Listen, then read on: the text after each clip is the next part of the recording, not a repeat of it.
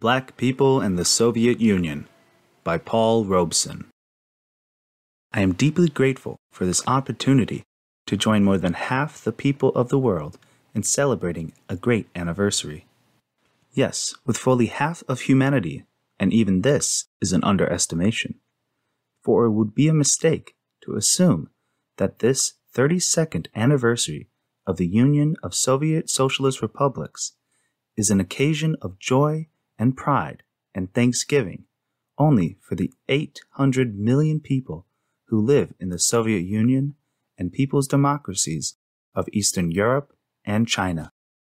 True, these 800 million, as direct beneficiaries of the establishment of the Soviet Union and of its policies of struggle for peace and democracy, are rejoicing because of the new economic security and political liberty, the new promise of a fuller and richer life for all, which they enjoy because they live in the Soviet land or in countries of the people's democracies. The feelings of all these people must be very like those of the President of the Chinese People's Republic, Mao Zedong. If the Soviet Union did not exist, Mao wrote, if there had been no victory in the anti fascist Second World War, if Japanese imperialism had not been defeated, if the various new democracies of Europe had not come into being, if there were no rising struggle of the masses of the people in the United States, Britain, France, Germany, Italy, Japan, and other capitalist countries against the reactionary cliques ruling over them, if this sum total of factors did not exist, then the pressure of the international reactionary forces upon us would surely be far greater than at present. Could we have been victorious under such circumstances? Certainly not. That is the way Mao explains how much the liberation of China is indebted to the decisive influence of the Soviet Union in internal affairs. And so, with the Romanians and Bulgarians, the Hungarians and Albanians, the Czechs and the Polish people. It is because of this sum total of factors that they today are the masters of their own lands, a sum total which means that the world balance of power has shifted in favor of the forces of peace and democracy. And this portentous transformation, which has occurred within three decades, stems mainly from the mighty impact of the events of November 7th, 1917. I traveled recently in Western Europe and Scandinavia, and I know from what I saw and heard in those countries that there too the peoples are able to struggle against the total colonization of their countries by Wall Street, principally because of this new balance of power. And if the Vietnamese and the Indonesians, if the Burmese and the Malay people, indeed, if the people of long suffering India have advanced to a higher stage of struggle for their independence, it is because of the sum total of factors and the decisive influence of the Soviet Union. We of the Council on African Affairs know well also that the people of Africa and the West Indies understand who are their real friends in the Council of Nations. Yes, the Nigerians, who only yesterday were told by Creech Jones of the British Empire that their demand for full self rule could not be granted because they were not ready. These Nigerians know very well that the people in the Asian republics of the Soviet Union less than three decades ago stood on the same cultural and political level as they. Yet, in a single generation, these so called backwards people have been able to take their place as free, independent peoples with their own industries and their own culture. Yes, all Africa remembers that it was Litvinov who stood alone besides Haile Selassie in Geneva when Mussolini's sons flew with the blessings of the Pope to drop bombs on Ethiopian women and children. Africa remembers that it was the Soviet Union which fought the attempt of Smuts to annex Southwest Africa to the slave reservations of the Union of South Africa. Africa knows it was the Soviet Union who demanded at San Francisco that the Charter of the United Nations contain a guarantee of self government for the peoples of so called trust territories. And is it not the struggle of the Soviet Union today which prevents the former Italian colonies from being slave warrens and military bases for Britain and the United States? Certainly, the changed balance of power in the world today favors the liberation struggles of the African and West Indian peoples. And if the people of Tanganyika and Kenya are not content with the benevolent schemes for turning their land into peanut plantations, if the Africans of Rhodesia rebel against the theft of their copper and the exploitation of their labor, if the Bantus and the slave pens of the Union of South Africa grow more defiant of the past laws and the forced labor system. If the peoples of the Congo refuse to mine the uranium for the atom bombs made in Jim Crow factories in the United States, if all these people demand an end to floggings, an end to the farce of trusteeship in the former Italian colonies and all other colonies, an end to colonial exploitation schemes hidden beneath humanitarian pretenses. And if the people of the West Indies press for some move leading to independence, to federation in the interests of the West Indian people and not of absentee landlords, as in Truman's Point Four program, if, in a word, the peoples of Africa and the West Indies now shout their demands for self determination to the entire world?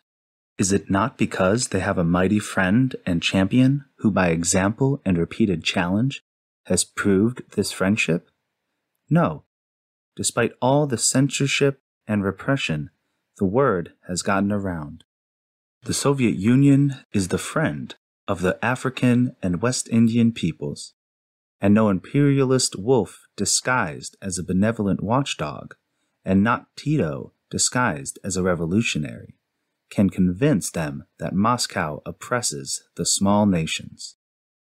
Africa knows the Soviet Union is the defender and champion of the rights of all nations, large and small, to control their own destinies. The Soviet Socialist program of ethics and national democracy is precisely the opposite of the Nazi, fascist, South African, and Dixiecrat programs of racial superiority. One of Africa's foremost leaders, Gabriel d'Arboussier, vice president of the African Democratic Union in France's African colonies below the Sahara, leader of an organization millions strong, representing 20 million Africans, has said this All the anger of the reactionaries directed against the Soviet Union is also directed in other forms against the colonial peoples. The latter have learned, thanks to these reactionaries, that there is a natural alliance between the country of socialism and the oppressed peoples the world over.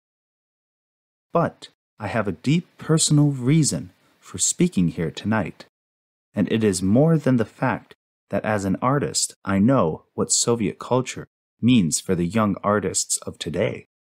What great horizons of imagination and creativeness are being pushed back in the Soviet land. And it is more than the fact that I have many dear friends in the Soviet Union whom I met and grew to know during my visits there.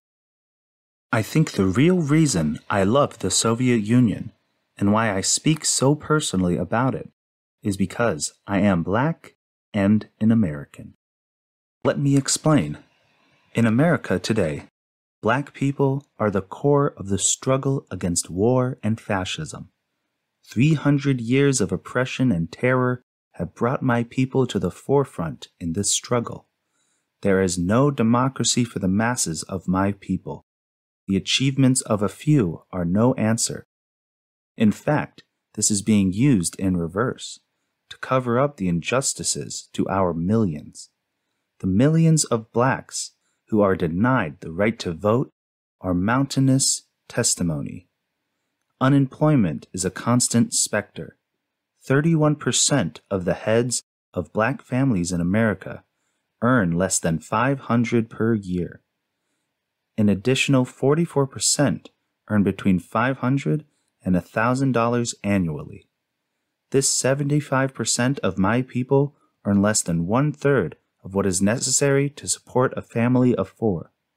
We are the last hired and the first fired. Seven tenths of our farm peoples are landless, with cotton planted right up to their very doorstep. The overwhelming mass live in houses where the sky, the earth, and the trees may be seen without going outside. Five thousand blacks have been lynched. Not one lyncher has been brought to justice. Not one lyncher has been made to pay for this horrible crime. Maceo Snipes, a World War II veteran, went to vote in Taylor County, Alabama. One hour later, he was killed on the doorstep of his home within sight of his wife and children. His murderers walked away saying, We told you not to vote. But the widow of Maceo Snipes told her children, When you grow up, you'll vote too. Ninety black people have been lynched since President Truman began occupying the White House with promises of civil rights. The most horrible of the bloodlettings took place in Greenville, South Carolina, where 28 men stood in an American courthouse and admitted killing Willie Earle. Several owned to tying him up, several others to pouring gasoline over his body, still others to firing 60 shells into him from six feet away.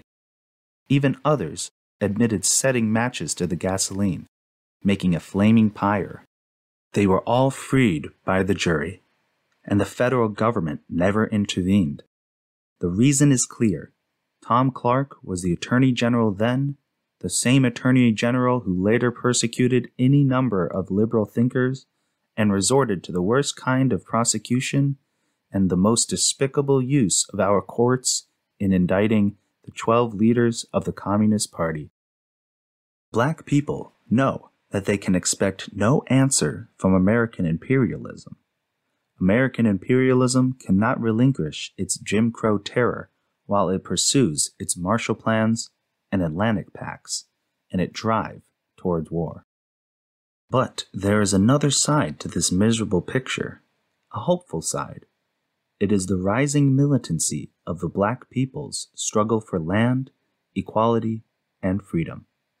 In meetings that I have had throughout the country, tens of thousands, this rising militancy has shown itself under a new leadership, a leadership made up of black trade unionists, veterans, working women and youth, ministers of our churches, fraternal leaders, and others.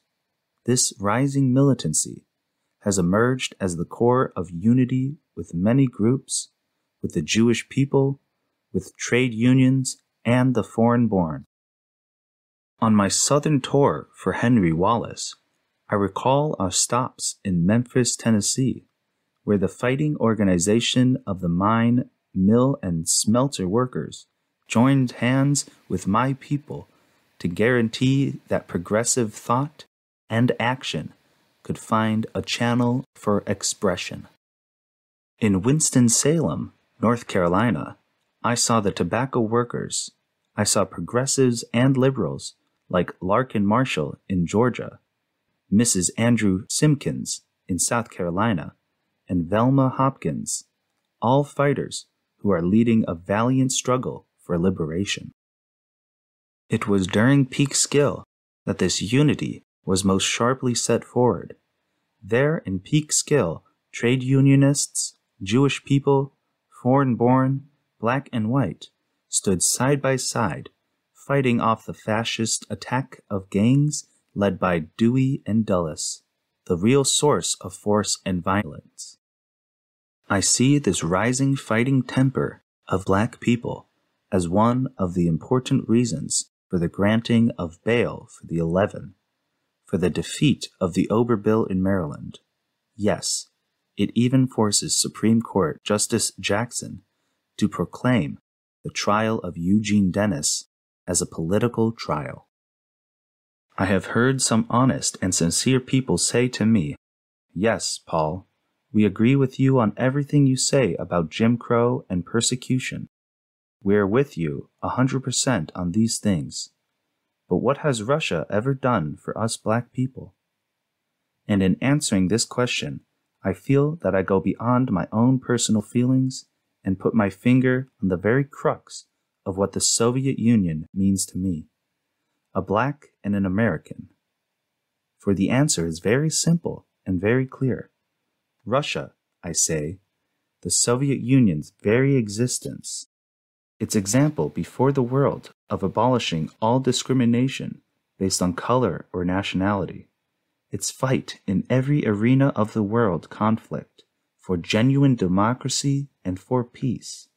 This has given us black people the chance of achieving our complete liberation within our own time, within this generation. For where, indeed, would black people's struggle for freedom be today if world imperialism had not been critically wounded and its forces weakened throughout the world? Where would the fight to vote in the South be today if this new balance of power in the world did not exist?